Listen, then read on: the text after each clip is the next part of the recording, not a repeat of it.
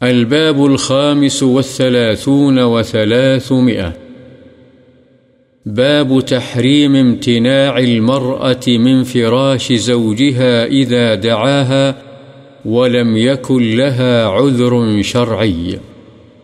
عورت کو عذر شرعی نہ ہو تو خاوند کے بلانے پر، اس کے لیے خاوند کے بستر پر جانے سے انکار کرنا حرام ہے۔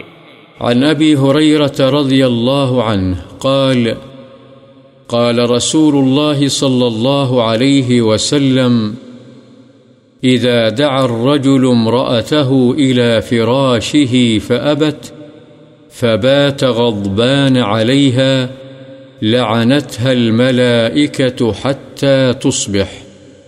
متفق عليه. وفي رواية، حتى ترجع. حضرت ابو رضی اللہ عنہ سے روایت ہے رسول اللہ صلی اللہ علیہ وسلم نے فرمایا، جب آدمی اپنی بیوی کو اپنے بستر کی طرف بلائے اور وہ انکار کر دے، چنانچہ خاوند اس سے ناراضی کی حالت میں رات گزارے تو فرشتے صبح تک اس عورت پر لعنت کرتے رہتے ہیں۔ بخاری و مسلم اور ایک روایت میں ہے، جب تک وہ خاوند کے پاس لوٹ نہ آئے، فرشتے لعنت کرتے رہتے ہیں۔